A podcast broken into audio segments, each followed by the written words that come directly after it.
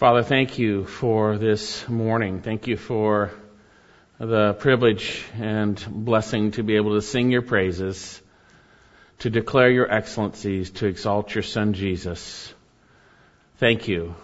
And Lord, I thank you that we have a privilege now to be in your word. And I pray you'd prepare our hearts that they would be receptive, that we would understand what you intended so that we would follow your son Jesus and obey him, and that uh, he would be glorified and exalted. Father, we ask you to bless your word as it goes out. In Jesus' name, amen. Well, I think if you were to ask anybody uh, if they wanted to know what was going to happen in the future, they'd probably say yes. Um, I think each and every one of us wants to know what might happen in the future. And sometimes we have wishful thinking, we have plans, we have uh, things that might happen. We can kind of sort of think this might happen, but the reality is only God knows what's going to happen in the future. And for us as believers, we are blessed because although the future for this world temporally is not that good, the future for believers is wonderful. And so God has given us an understanding of what will happen to those who've trusted in Christ versus those who have rejected Christ. And God's a gracious God to convict everyone with the gospel that they might hear and respond and, and trust in Christ, but He's also a righteous God who will judge sin if you, if you reject that. Now, we've been studying the book of Second Thessalonians, and the Thessalonian church was a very young church. And the apostle Paul has been sharing with them as they suffered deep persecution uh, what was going to happen uh, in the future. And that future related to ultimately those who opposed the Lord and would be destroyed. Now today we're going to see what happens when the church is taken up by the Lord. And we're going to see the ultimate sign of the day of the Lord, the day of God's judgment and wrath upon the earth, when the lawless one is revealed. Turn to 2 Thessalonians chapter 2. And this whole chapter is a unit. We've already done two sermons in it, so it's hard to, to, to share it accurately and completely in one sit down. And so today, as I go through it, there's going to be a lot of information that I've shared in the other sermons already that I'm not going to share in depth. And you might go, whoa, what's going on here? Just sit and ask God to help you understand what He wants you to understand don't get caught up in wondering, oh, he's saying this and that. It's actually not that difficult, uh, but there's a lot of information that can get us distracted. So just keep that in mind. There's two sermons before this out on the table there that give more detail into a lot in what I'll refer to today. But today we're going to see really the ultimate sign of the day of the Lord. Now I've mentioned already, Paul is writing to the Thessalonians. This is the church in Thessalonica. Uh, we saw in 1 Thessalonians that they turned to God from idols. They were idol worshippers. They were pagans. And they heard the gospel and it worked in their hearts. And they turned to God from their idolatry and their sin to be saved. And it says in chapter 1 that they turned to be saved and then to wait for Jesus, uh, his son, God's son, who delivers us from the wrath to come, to serve him and to wait. When we get saved, we get saved to serve a good God rather than the sin we've served all our lives. And so they were waiting. And yet they were going through difficulties. When you come to Jesus Christ, if someone says, hey, come to Jesus and he'll fix everything in your life, no, no, that's not true. Jesus said himself, count the cost. Count the cost. There's a cost. If you come to Christ now, you're going to have all kinds of trouble in this life. But you will have eternal life and you will not pay for your sins because Jesus paid for them. And so there are the temporal sufferings for the glories to follow. And so these Thessalonians, they turned to Christ. They believed in Him. And we see in chapter 2 the apostle Paul had to defend, this is chapter 2 of, of 1 Thessalonians, he had to defend himself from the false teachers who were trying to discredit him.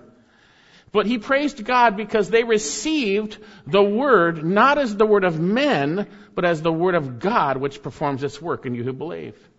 And we saw that the apostle Paul was driven out of Thessalonica, Acts chapter 17. He was driven out by the Jews who were hostile to the gospel and hostile to Christ. That uh, he was concerned about this new church. Where were they at in relationship to Christ? So he sent Timothy to check in on them to see how their faith was. And he got a report back that they were doing well. They were trusting the Lord and they were loving one another. True, genuine evidence of salvation. They'd been truly changed. And so the apostle Paul wrote that first letter of Thessalonians to them in response.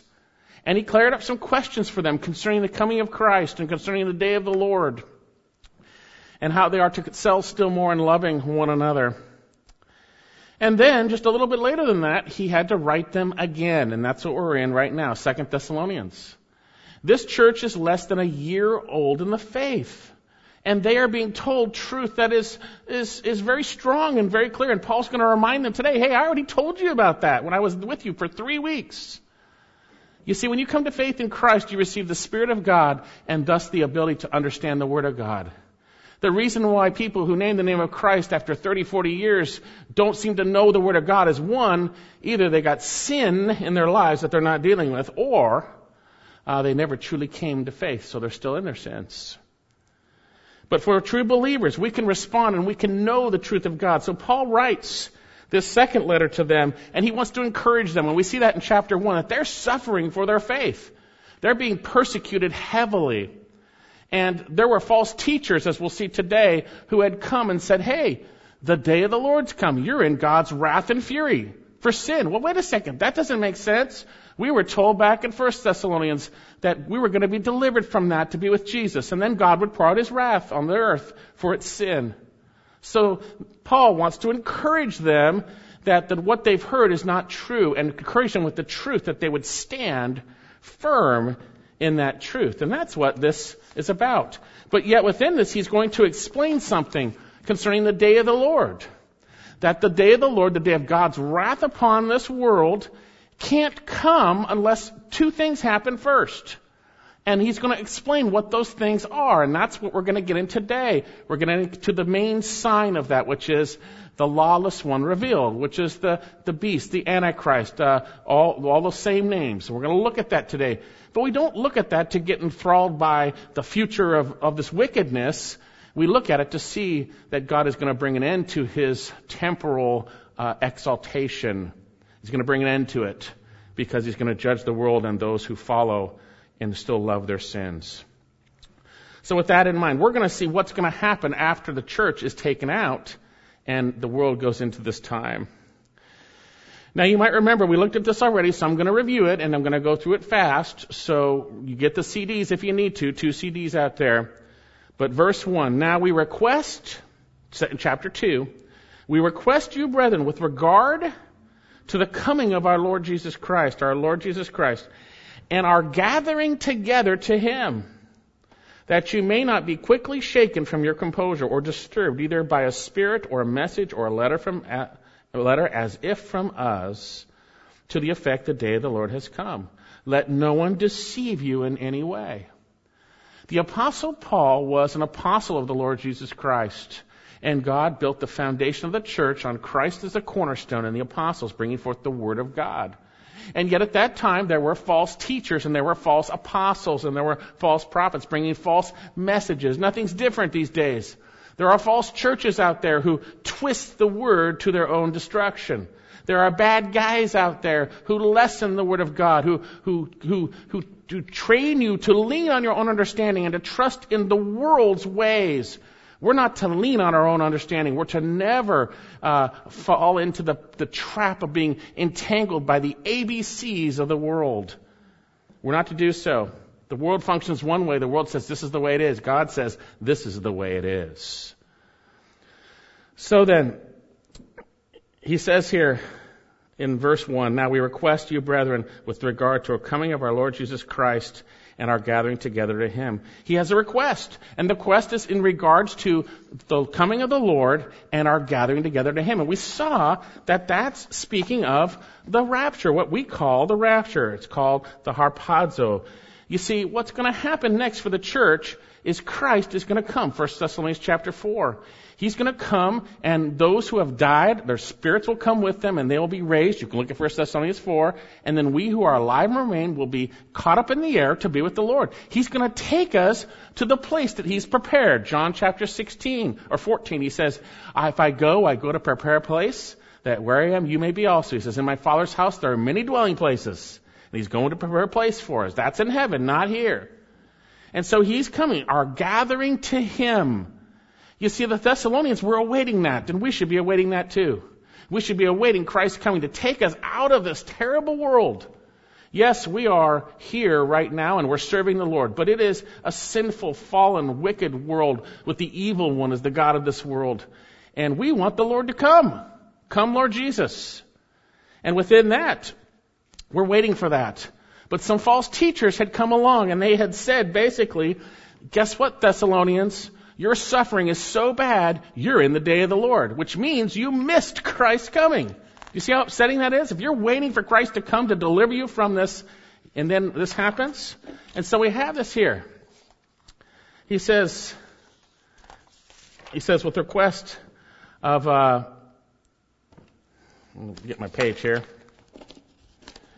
He says, Now we request you, brethren, with regard to the coming of our Lord Jesus Christ and our gathering together to Him that you may not be quickly shaken from your composure or be disturbed by a spirit or a message or a letter as if from us to the effect the day of the Lord has come. Let no one deceive you. Let no one deceive you. Let no one shake you up.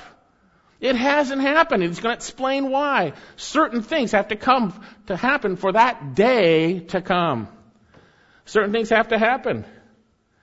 You see, the reality is Christ is going to come for us and take the church. But then there's going to be, as we've talked about, that tribulation period. I talked about it last week, shared all the scriptures. Seven years, uh, which begins with the Antichrist uh, making a deal with Israel. You can look at that, Daniel. And the last portion, the Great Tribulation, last three and a half years in which the Lord Jesus spoke of. And so he says, hey, don't be shaken by these bad guys who are bringing a false message. They're bringing a false message. Let no one deceive you. We saw that word meant be wholly deceived, be completely deceived. And you know what he says here? He says, let no one deceive you. And look at verse 3. For it, the day of the Lord, we talked about that. It's the day of God's wrath on this earth. Guess what? People say, why isn't God dealing with sin? How, what happens here? All these people get away with all this stuff. God's patient. If he dealt with sin, he'd have to take you right now and punish you if you're not saved. And he's waiting, he's patient for you to repent. But there will be a day when he does come Yahweh's day, the day of the Lord. And he's going to bring about his wrath upon this earth for its sin. And these Thessalonians thought they were in it. But Paul says, no, two things have to happen before that's there, and they haven't happened, so you're not in it. And that's what he's explaining, and that's what this passage is about. And within this passage, we learn about the day of the Lord, which we will not go through, but we learn about the future we learn about it. He says, verse 3, let no one deceive you in any way, for it will not come unless the apostasy comes first. That's the first thing. And the man of lawlessness, the son of destruction, we see is revealed here. That's what we're going to see. He says, the man of lawlessness is revealed, the son of destruction. Two things. We saw it already. We've already gone through this, so I'm rushing through it. Apostasy means falling away, a defection. To apostatize means you have to have claimed to follow Jesus. You said, yes, I believe, but you really didn't believe. And things happen and eventually you go, forget it, I don't believe. That's apostatizing. That's turning away. And in Hebrews chapter uh, 5 and 6, we see that it is impossible for those who fall away to be renewed to repentance. Because they've already heard the truth. There's nothing else that can save them. Only Christ can save them. And so we have the first thing. This apostasy must come. Now we see apostasy in little bits all right now. People who name the name of Christ but turn away. They never really truly were saved. They've apostatized. But here he talks about the apostasy in the big sense. The wholesale turning of those who name Christ who really aren't saved away from Christ. This day isn't going to come until they've turned. Until the apostasy has come. The apostasy has come. And then he says, the man of lawlessness is revealed. You won't be in the day of the Lord, and you can't because the Lord's going to take you. But if it was, hypothetically, the man of lawlessness would have had to have been revealed. And he says the son of destruction. We saw this. Lawlessness speaks of sin. 1 John chapter 3 verse 4. This is the man of sin. It's a man being revealed. It's a human being. A created being. He's also called the son of destruction. In scripture, when you hear son of something, it means there's a relationship to what the of is. Son of something, right?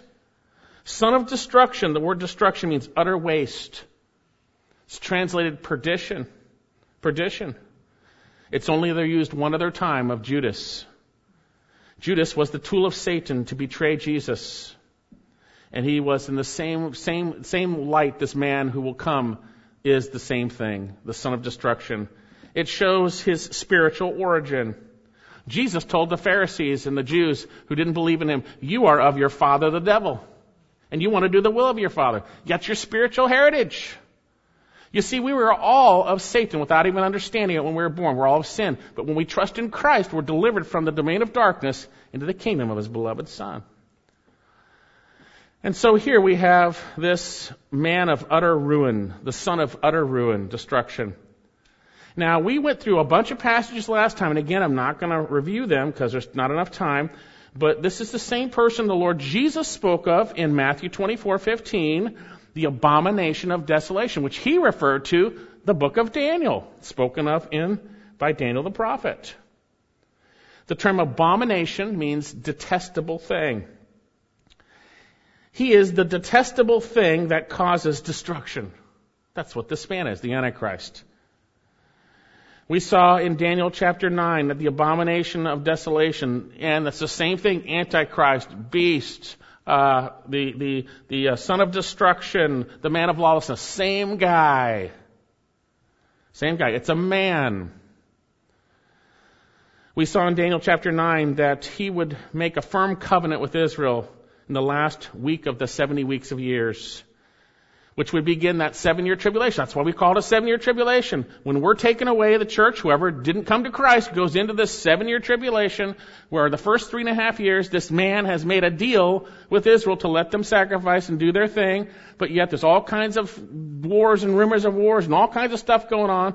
But in the middle of that seven years, as we're going to see today, Satan gives him all his power. We'll see that.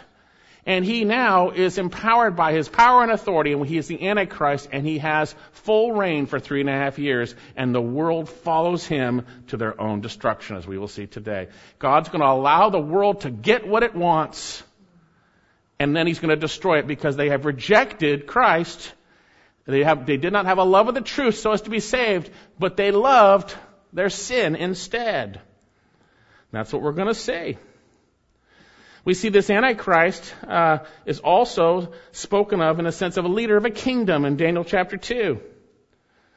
Daniel shares with Nebuchadnezzar in his vision in Daniel 2 the world superpower of the time that you're going to that him, including him, and three more kingdoms to come. These are these four future kingdoms. We see in Daniel chapter 7 in Daniel's vision of the four beasts, which helps us understand these kingdoms and their relationship to the Antichrist in the fourth. We see this abomination of desolation as the man who will be the leader of this final kingdom, and he's going to take over those t- ten. He have be in charge of those ten kingdoms and pull three out, and we see that in Daniel. Daniel 7:25 and he will speak against the most high and wear down the saints of the highest one and he will intend to make alterations in times and law and they will be given into his hand for time times and a half a time pretty scary stuff that last three and a half years, Satan's going to have his way and his man's going to be completely in control. But there's something that restrains that right now, and we're going to see that. And because of that restraint, you Thessalonians cannot be in this horrible time. Because there's something holding that event and that person back. So he says, let no one deceive you for it, the day of the Lord will not come, back, back in 2 Thessalonians 2 verse 3, unless the apostasy comes first and the man of lawlessness is revealed, the son of destruction. And notice what we saw last time. Who opposes, verse 4, and exalts himself above every so-called God or object of worship. At this time, you got the apostasy, you got everyone who's turned, and they don't claim to follow Jesus anymore, but they're worshiping all kinds of gods and all kinds of different things, right?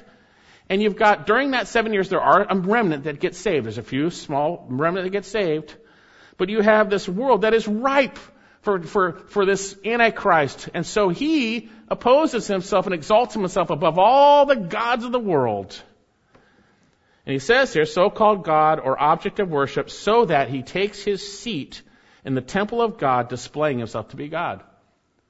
In the middle of the tribulation, we're going to see this today. The Antichrist declares himself to be God, and he seeks to get worship from everyone on the earth. And we see that last three and a half years as the whole earth literally goes to hell before Christ comes, which we heard read about earlier, and delivers his people and destroys his enemies. So he takes his seat in the temple, displaying himself as being God. This Antichrist, this man, is, is an opposite. He's an Antichrist. He's going to portray himself as, in a sense, the Christ. But he's not. He's not. God took on human flesh. The Lord Jesus took on human flesh. This is a man empowered by Satan, a counterfeit, very fitting for the end and judgment of this world who has rejected Christ. So he takes his place in this temple, displaying himself to be God, and that's when God's judgment gets poured on full. And you can read Revelation. It gets poured on full on this earth. And they were unwilling to repent, by the way. Keep reading in there. God's judgment got hotter and hotter and hotter and worse and worse and worse. They still wouldn't repent. And then notice what he says, Paul says in verse 5 of 1 Thessalonians 2. Uh, 2 Thessalonians, excuse me, you know where we are. Uh, Do you not remember while I was still with you, I was telling you these things? This is an amazing statement. Paul came to Thessalonica, and he was there three weeks, shared the gospel, they got saved, and during that three weeks, he's sharing this. He's sharing the truth about Christ and the future and what's going to happen. And they were eagerly awaiting Christ, and they believed it. You see? He says, Don't you remember? I already told you this stuff, guys. Don't get taken captive by those guys with the false letters and the dumb stuff. Don't, for us, don't go on TV and watch those prophecy shows and all that junk on TBN. Read the Bible and examine it with Scripture. Scripture with Scripture. So he says, basically, don't you remember I told you, don't so quickly get shaken up. Uh, don't be frightened in the midst of all your persecution. You're suffering greatly. The day of the Lord can't come unless these things happen. But stand firm, verse 15, as we're going to see, in Christ and hold firm to the truth that you have already learned. Hold firm to it. So we come to our passage. Long introduction, but uh, and needed. Come to our passage, verse 6. And you know what restrains him now, so that in his time he may be revealed. For the mystery of lawlessness is already at work. Only he who now restrains, him, restrains will do so until he is taken out of the way. And then the lawless one will be revealed, whom the Lord will slay with the breath of his mouth and bring an end by the, bring an end by the appearance of his coming that is, whose coming is in accord with the activity of Satan, with all power, signs, and false wonders, with all the deception of wickedness for those who perish because they did not receive the love of the truth so as to be saved. If you came here today, this is a warning, by the way, as we read through this. And for this reason, God will send a deluding influence, send upon them a deluding influence that they might believe what is false in order that they all may be judged who did not believe the truth, but took pleasure in wickedness. God gives them a chance to believe, but when you reject, He allows you to be deceived, as we're going to say. So then, notice first of all, the Holy Spirit's restraint, I believe, will be removed when the church is raptured, taken up, that the lawless man will be revealed. That has to happen. That's why it hasn't happened yet. That's why the Antichrist hasn't been revealed yet. There's a restraining influence on the wickedness that would be come forth through this man. Verse 6, and you know what restrains him now. He Thessalonians, you're less than a year old in the faith, and you know this already. You already know this. There's some believers who've been in the faith for years, and they couldn't tell you what this is. In the end of 1 Thessalonians, it says, Read that Saul the brethren. We should know the Word of God. We should know the Word of God, not for pride, but for humility, to humbly serve the Lord in the context of his truth. He says, and you know what restrains him now, so that in his time he may be revealed. This is the Antichrist. For the mystery of lawlessness is already at work. Only he who now restrains will do so until he's taken out of the way. Interesting statement. You guys know it already. You know, and the tense in Greek is you've, now Greek's an interesting language, very vivid. God in His sovereignty brought forth the New Testament in Greek, which is very amazing. Very vivid language. The term you know in Greek is literally this. You knew in the past, done deal, and you still know. You still know. You know what restrains Him right now. So that He won't be revealed now, but be revealed in His time. That's what he's talking about. He says, you know. He's not, now he's not saying, you could, you could parse this too much and think too deeply, which we do at times. He's not saying the man of lawlessness is alive throughout all time and all ages and he's just restrained and he's eventually going to be revealed. He's not saying that. He's saying the groundwork for the man that will be this man is being restrained right now, but at some point in the future it will be removed and then he'll be revealed. So what does he mean by this phrase, you know what restrains him now? It's in a neuter gender in Greek. It could speak of a person, could speak of a thing, could speak of uh, uh, different, you know, whatever that might be. And this has led lots of people to think, well, what restrains this Antichrist right now? Could it be governments? That's one of the answers. Government restrains him right now. He can't do what he would do. That's possible. Yet I believe, and there's a lot of other interpretations, I believe they fall flat when you actually just read the text and you actually just read on. It's amazing how many people give interpretations and they share it with people and they say, this is what this means. And the people just take it and they don't read the next verse. We need to read the next verse.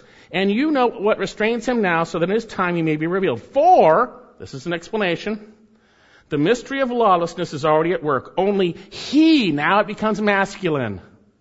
He who now restrains will do so until he is taken out of the way. It's a person that restrains this evil influence, this framework that the Antichrist will be able to flourish in. The term restrains means to be held back, to be restrained, to restrained. The one restraining must have been restraining in Paul's day at that point, right? You know who's restraining, right?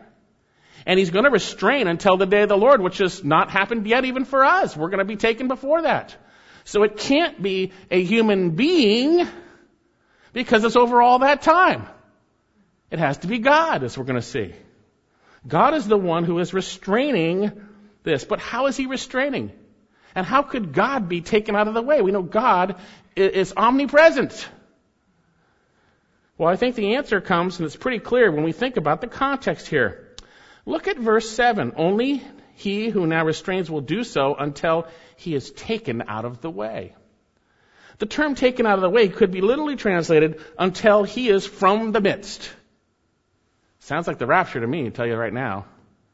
Sounds very clear. And they know it already. The Thessalonians, you know already. You already know this Thessalonians. Basically, you know who restrains him. I think it's pretty clear the only possible interpretation that really truly fulfills the scripture here is, I believe, the church. You see, the church is indwelt by the Spirit of God. When you believe in Jesus, this is a mystery that was not revealed before, but now has come forth. When you trust in Jesus Christ, God gives you His very Spirit to indwell you forever. And it is a pledge of the very inheritance of the final job and salvation. You receive God in the sense that God's going to finish the job. It's amazing. And He says He will be with you forever. Jesus says, I'm going, but I'm going to send someone to comfort. He's going to be with you forever. And so I believe the church indwelt with the Spirit of God is the only possibility of something that could be, how God could be removed. And it fits exactly in the context here. God is restraining the, the, the framework for evil to flourish to the point where the Antichrist could flourish. He's restraining it through the church, through believers on this earth by the Spirit of God. I believe that's what it is. He says, and you know what restrains it. Now, you know Thessalonians, you know what it is. So that in his time he may be revealed. You see, in his time, that restraint won't be there. And then he'll be revealed. So Paul also gives a very interesting statement here. Also, notice this, verse 6. And you know what restrains him. Now you know Thessalonians, it's the church. It's the Spirit of God through the church. So that in his time he may be revealed. But notice this explanation. For the mystery of lawlessness is already at work. Only he who restrains will do so until he's taken out of the midst, taken away. Do you see that? For the mystery of lawlessness is already at work. Very interesting statement. The term mystery in Greek doesn't mean what we think of mystery. We think of mysterious. The term mystery was a word used that spoke of something that was hidden, that was not revealed. It even spoke of those mystery religions where they had these truths within them. They weren't truths, they were falsehoods, but there were these, these things that were not revealed, but only to the initiated in a sense. It's something that's there, but isn't revealed completely yet. He says the mystery, this which is unknown to some, is already at work. The literally working, it's working right now. What's lawlessness? Lawlessness is sin. Remember, the man here is called the man of lawlessness. And the principle behind this man is already at work. You already know it. You already know it. Right now, the very wickedness Satan is bringing forth in the world is a very small picture of the and a foreshadowing of the intense wickedness that will happen when the lawless one is revealed. It's already working. Just watch the news, right? Lawlessness is already at work.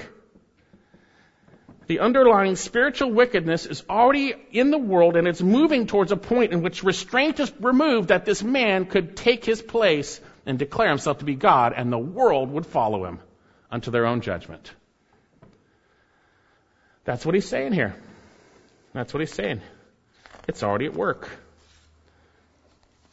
So notice we saw this last time also, but everywhere we see this man, this Antichrist being spoken of, right next door is his destruction. We saw it in Daniel. We see it in Revelation. God speaks about him, but right next door, you gotta know, he's not gonna get away with it. And the same thing in our passage. Paul, inspired by the Spirit, interjects this in verse 8 that we would know that what he's talking about, not going to get away with it. Verse 8. And then that lawless one will be revealed. That's when the restraint's removed. Whom the Lord will slay. Isn't this great? With the breath of his mouth and bring an end, bring an end uh, by, bring to an end by the, his appearing of his coming.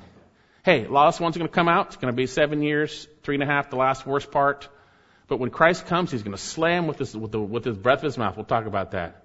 And bring an end to him. He's not going to get away with anything. Don't freak out about the Antichrist. His very short days are numbered.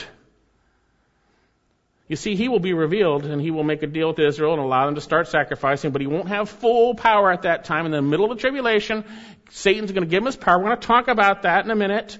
And he's going to go full force declare himself to be God, and then he's going to be destroyed when Jesus comes. Ben read this earlier in Matthew 19. Let's read it. This is what he's talking about. When Jesus comes, he's going to be destroyed. And it's metaphoric. The sword of his mouth, all the Lord has to say is say the word and he's done. Say the word, he's done. Remember, everything was created through the Lord Jesus. Light be and light was. When the Lord Jesus speaks, he does, it, it happens. Revelation 19 verse 11, and I saw heaven opened, and behold, a white horse, and he who sat upon it is called faithful and true. Amen. And in righteousness he judges and wages war. By the way, Jesus came in his first coming not to judge. He said, I didn't come to judge, but to bring salvation.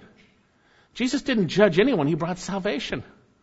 But if you reject him in his second coming, he's coming to judge and wage war against those who have rejected him, as we'll see today. And his eyes are a flame of fire, and upon his head are many diadems, and his name written upon him, and he has a name written upon him which no one knows except himself. He is clothed in a robe dipped in blood, when our Savior spilt his blood for us. And his name is called the Word of God. In the beginning was the Word, and the Word was with God, and the Word was God. And the Word came and dwelt among us, took on flesh and dwelt among us, John 1. And his name is the Word of God.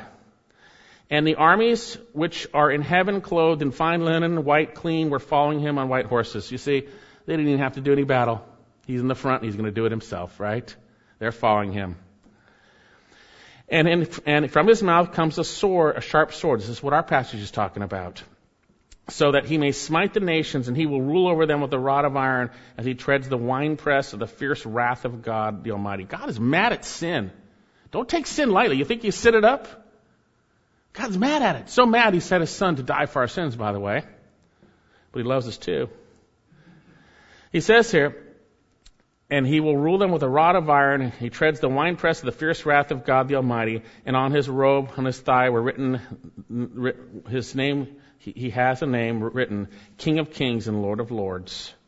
And I saw an angel standing in the sun, and he cried out with a loud voice, saying to all the birds which fly in mid-heaven, Come assemble for the great supper of God in order that you may eat the flesh of kings and the flesh of commanders and the flesh of mighty men and the flesh of horses and those who sit on them and the flesh of all men, both free and slave, small and great. And I saw the beast, that's the guy, that's the bad guy. I saw the beast and the kings of the earth and their armies assembled to make war against him who sat on the horse and against his army. Could try to fight the Lord, right? Good, good luck. And the beast was seized and with him the false prophet who performed the signs in his presence by which he deceived those who had received the mark of the beast. We're going to see that in a minute. And those who had worshipped the image. And the two were thrown alive into the lake of fire which burns with brimstone.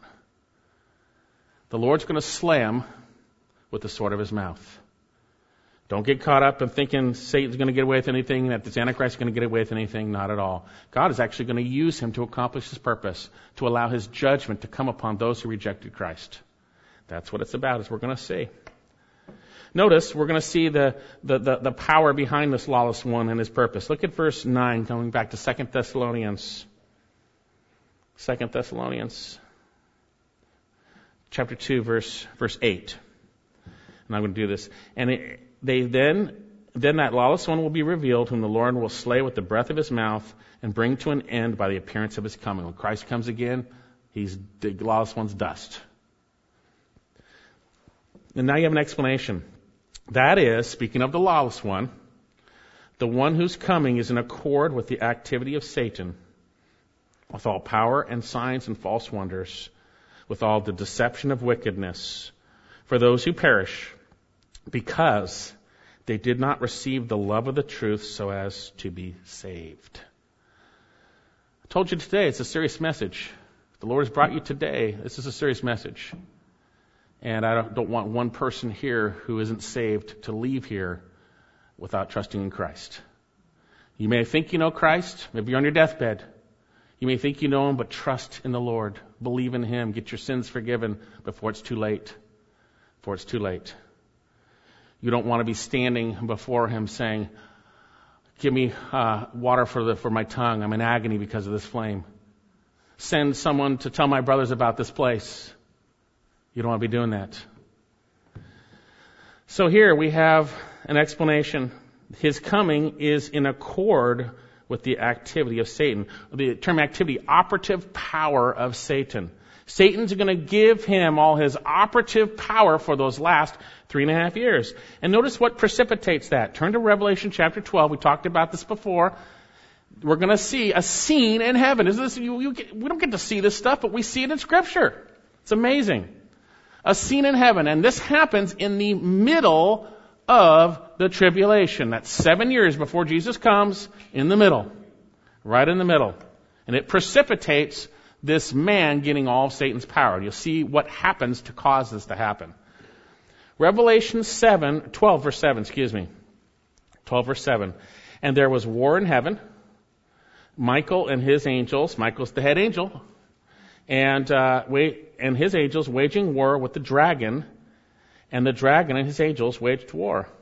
And they were not strong enough. Isn't that great? Praise the Lord and there was no longer a place found for them in heaven. We know initially the dragon, when he fell, Satan fell, he took a third of the angels. And we know he comes, came to earth, fell to earth, but yet he has access. Job, he comes up, presents himself, accuses the brethren day and night, but that's going to be taken away.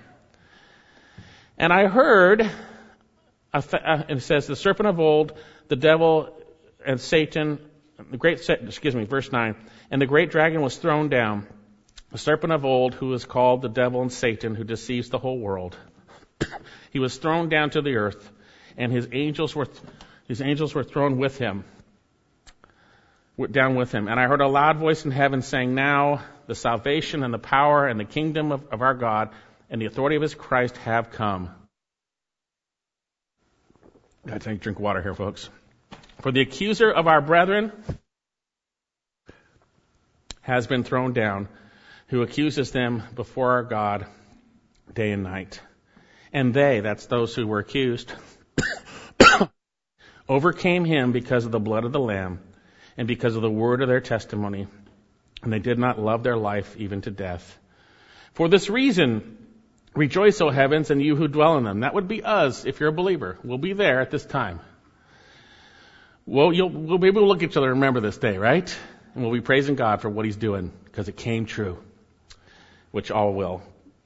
Who woe to the earth and the sea. Notice this, because the devil has come down to you, having great wrath, knowing that his time, that, that he has only a short time. This is what precipitates Satan giving this Antichrist all his power. Look at chapter 13. Chapter 13. Notice we have the beast introduced here, and that's the part of Revelation. Revelation 12, Satan introduced, the relationship to Israel and, and Jesus. Chapter 13, the beast introduced, okay? That's the theme of Revelation here.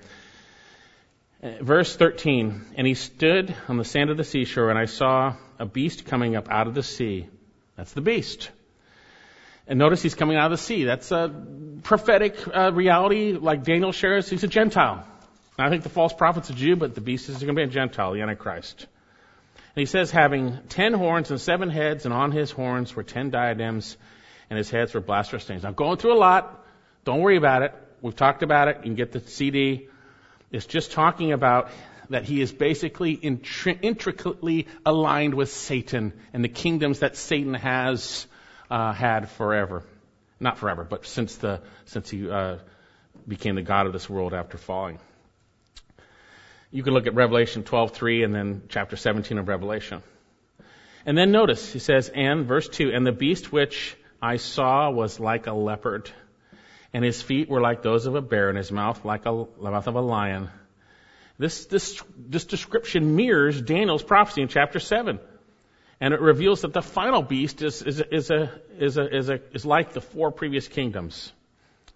Okay, then the second half, verse 2. And the dragon, this is what I want to get to, gave him all his power, his throne, and great authority. This is where the Antichrist gets all of Satan's power, authority, and throne. This is when he declares himself to be God in the temple. This is when all hell literally breaks loose. This is when the man of lawlessness is fully revealed. Fully revealed. And keep reading.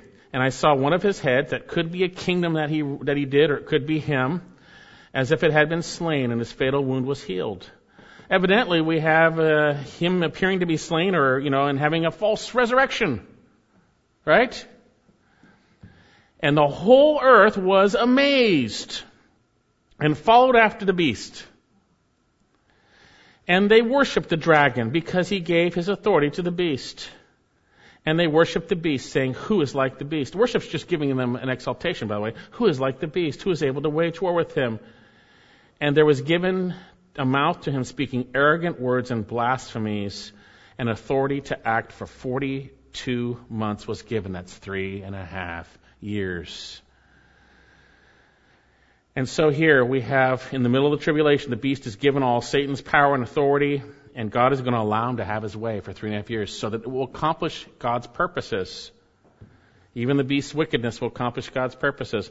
Look at verse 6. And he opened his mouth in blasphemous blasphemies against God, to blaspheme his name and his tabernacle, that is those who dwell in heaven. His tabernacle, that's, his, that's who he indwells, the church, right? Those in heaven, right?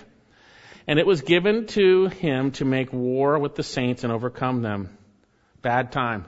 If you know this and you were told as the Thessalonians, you're going through this, they'd be going, oh, we don't want to go through that. Right? They're not. And so he says here, Authority over every tribe, people, and tongue, nation was given to him, and all who dwell on the earth will worship him. Everyone whose name has not been written from the foundation of the world in the book of life of the Lamb who is slain. If anyone has an ear, let him hear. If anyone is destined to captivity, to captivity he goes. If anyone kills with the sword, with the sword he must be killed. Here is the perseverance and the faith of the saints. So they're going to be deceived by lying signs and wonders. And look at it. Then there's an, a, a false prophet, which aids the beast in these flying signs, which we're going to see in our passage. Look at verse 9 of Revelation 13. That is the one who's coming in accordance with acts, back in our passage, excuse me. That is the one whose coming is in accord with the activity of Satan, with all power, science, one, and false wonders, and with all the deception of wickedness of wickedness. And go back, your finger back in 13. I wanted to read this portion also in Revelation 13. Verse 11. And I saw another beast coming out of the earth, and he had two horns like a lamb, and he spoke like the dragon. This is the false prophet, by the way. The beast's little right hand man, okay? Revelation 13:12 now. And he exercises all the authority of the fourth beast in his presence he makes the earth and those who dwell in it to worship the first beast, whose fatal wound was healed. And he performs great signs. Here you go. This is what our pastor's talking about. So that he makes fire come down out of heaven to earth in the presence of men. Remember, Satan's got power. You know, not everything that happens is God's doing. He allows it. Remember the book of Job? Uh, Satan brought a wind that crushed the house that killed Job's family. That was Satan that did that, by the way. And so he says here, and performs great signs so that he even makes fire come down from heaven to the earth in the presence of men. And he deceives those who dwell on the earth because of what? The signs which it was given to him to perform in the presence of the beast. Telling all who dwell on the earth to make an image to the beast, who had the wound of the sword and has come to life. And there will be given to him, and there will be given to him to give breath to the image. This image is going to come alive. These signs and wonders. This is a, a time of total deception. And he says, image of the beast. And that image of the beast might even speak and cause many as do not worship the image of the beast to be killed. And he causes all, the small and great, the rich and poor, and the free and the slaves, to be given a mark on their right hand and on their forehead. And he provides that no one should be able to buy and sell except the one who has the mark, either in the name of the beast or the, or the number of his name. Here is wisdom. Let him who has understanding calculate the number of the beast, for the number is that of a man, and his number is 666. Back in our passage again, it says that he's going to do, he's going to be given the operative power of Satan. Operative power of Satan with lying signs and wonders. Lying signs and wonders. It's very interesting. With Satan's operative power, he's going to have with all power, that's dunamis. Uh, that word is translated miracles in other places, by the way. Powers. Um, signs, those are uh, signs, something that's showing something to point somebody to something. And wonders, here it says false wonders. And it's interesting, these three words, powers or miracles, signs, and wonders, are affirming a counterfeit Antichrist with counterfeit signs. Remember what affirmed Jesus? The true signs, wonders, and miracles. Acts 2.22, men of Israel, listen to these words. Jesus the Nazarene, a man attested to, by God, to you by God by miracles, same thing, powers, wonders, and signs. There's going to be a false attesting to this Antichrist. And people are going to buy into it. We see this with this beast. We saw it with, that, with the image coming alive and speaking and all that stuff with the, what you just read in chapter 13. And so back in our passage, verse 9, that is the one who's coming. Is in accord with the operative power. That's what that word activity means of Satan. With all power, or even says miracle, you could translate that miracles, signs and false wonders. And then notice verse 10, and with all the deception of wickedness. His deceptive, wicked coming.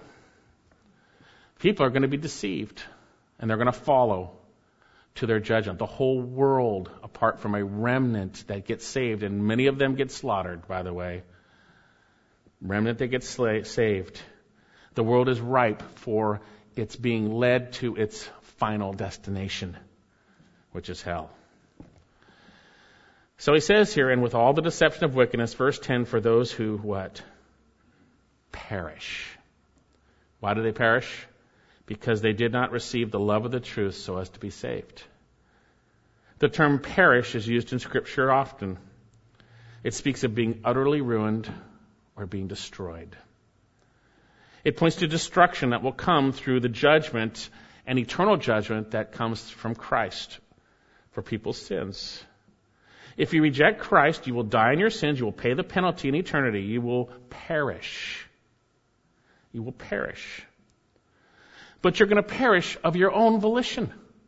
You're going to perish because you chose to perish.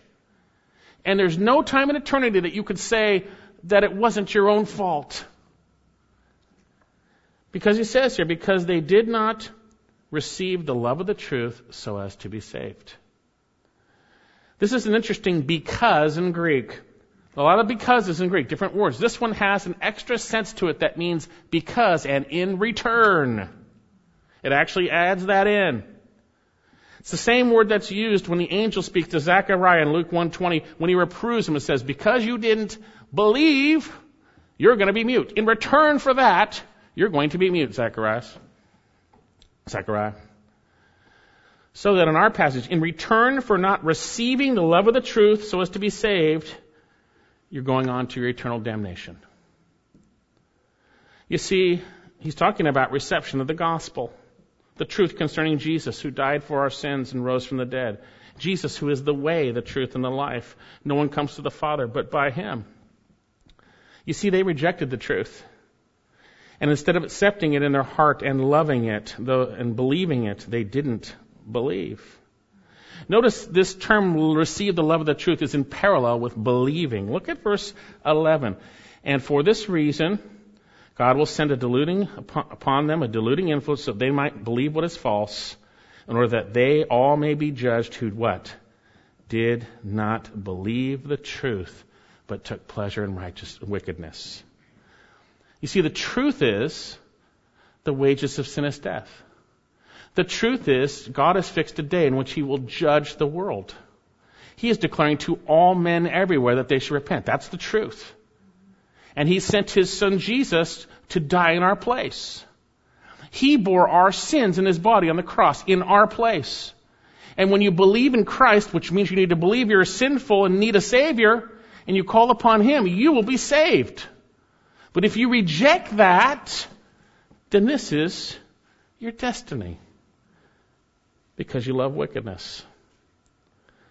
So in our passage, it's a scary thing, by the way. The Bible makes it clear that people get convicted and they choose not to believe. And then God allows them to be hardened. And if you're that way and you're hardened today, I'd be praying, Lord God, unharden my heart so that I would not sit through this and not be saved. Let me share a few passages 1 Corinthians chapter 118, for the word of the cross is foolishness to those who are perishing. It's foolishness. But to those being saved, it's the power of God. For it is written, I will destroy the wisdom of the wise, but in the cleverness of the clever I will set aside. 2 Corinthians chapter 2, verse 15 and 16, Paul says, in the terms of the gospel going out, we are the fragrance of Christ to God among those who are being saved. Hey, what we share, it's, it's life. But he says, among those, and among those who are perishing, he says, to the one, the aroma of death to death, and the aroma of life to life. It's life to one, death to the other. When you hear this gospel today, you reject it. It's the fragrance of death. It's the smell of death for your eternity. Don't. Don't hold off. Don't, don't harden your heart. One last passage. It should scare you to death. Kids should scare you too if you don't know Christ. And even if our gospel is veiled, 2 Corinthians 4 3, it is veiled to those who are perishing, to whom the God of this world has blinded the minds of the unbelieving, that they might not see the light of the glory of the gospel of Christ, who is the image of God. When you reject Christ, when you're being convicted, you're being, you're, you're being convicted, and you reject that, you don't trust in Christ, God allows you to be blinded, and you're on your way. You're on your way to your judgment. Don't do it. Pray. Help me to, to not be hardened. Help me not to go. I guarantee you'll be reminded of this day in, in eternity if you're in your sins, as you heard the gospel. So, verse 11, why would God allow this to happen? Why would God allow this man to be empowered and to put, take, take all that authority for those three and a half years? Why would he do that? Verse 11, and for this reason, God will send a deluding influence upon a deluding influence so that they might believe what is false, in order that they all may be judged, who did not believe the truth but took pleasure in wickedness. This is the reason. This is the reason he's going to allow the earth to get to that point. He's going to remove his restraint. The gospels have been going out through the church. He's going to remove that restraint. He's going to allow the man of lawlessness to be revealed and then lead the world in total to its judgment. And then Christ will come, slay his enemies, and establish his kingdom on earth. For this reason, God will send a deluding influence because they didn't receive the love of the truth so as to be saved. That they might believe what is false. God's gracious. The Lord Jesus was in Israel for three and a half years. He was there for three years ministering. He's in there obviously his whole life, but ministering for three years. And Israel had a chance to respond. They heard the truth, but then they hardened their hearts. They closed their ears. And so God veiled it from them so that they would go to their judgment. One last passage. Turn to Matthew 13.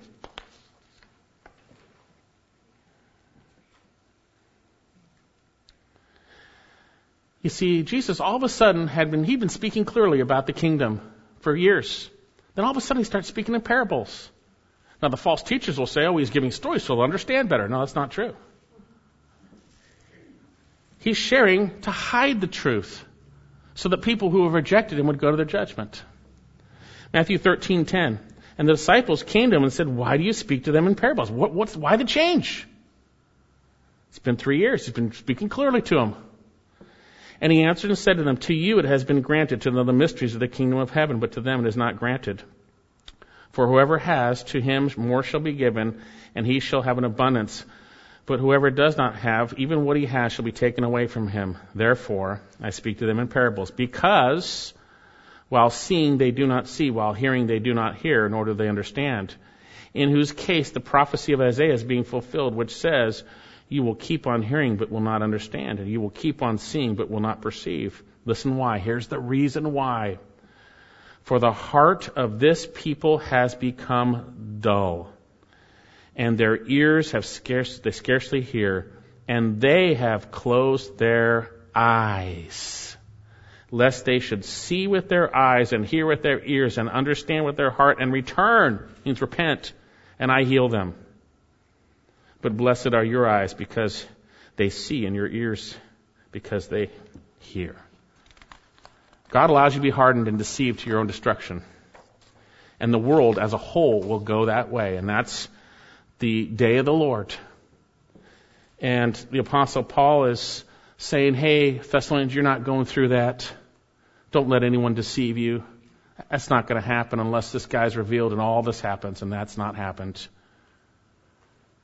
And what he wants them to do is stand firm, to stand firm in the Word, to hold firm so they don't get ta- taken captives. Look at that verse 15 of 2 Thessalonians 2. So then, brethren, stand firm. Hold to the traditions which you were taught, whether by word or mouth or by letter from us. Hold to the Word of God.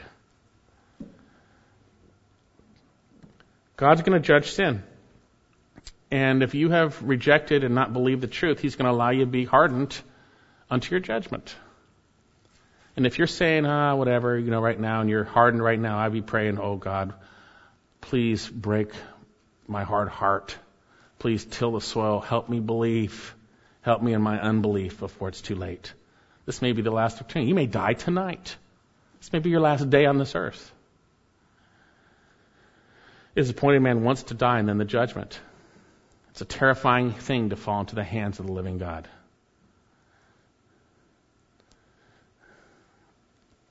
If you're in a position today to cry out to God to lift the veil, do so. Lift the veil from my eyes. Help me see my sin so I would believe.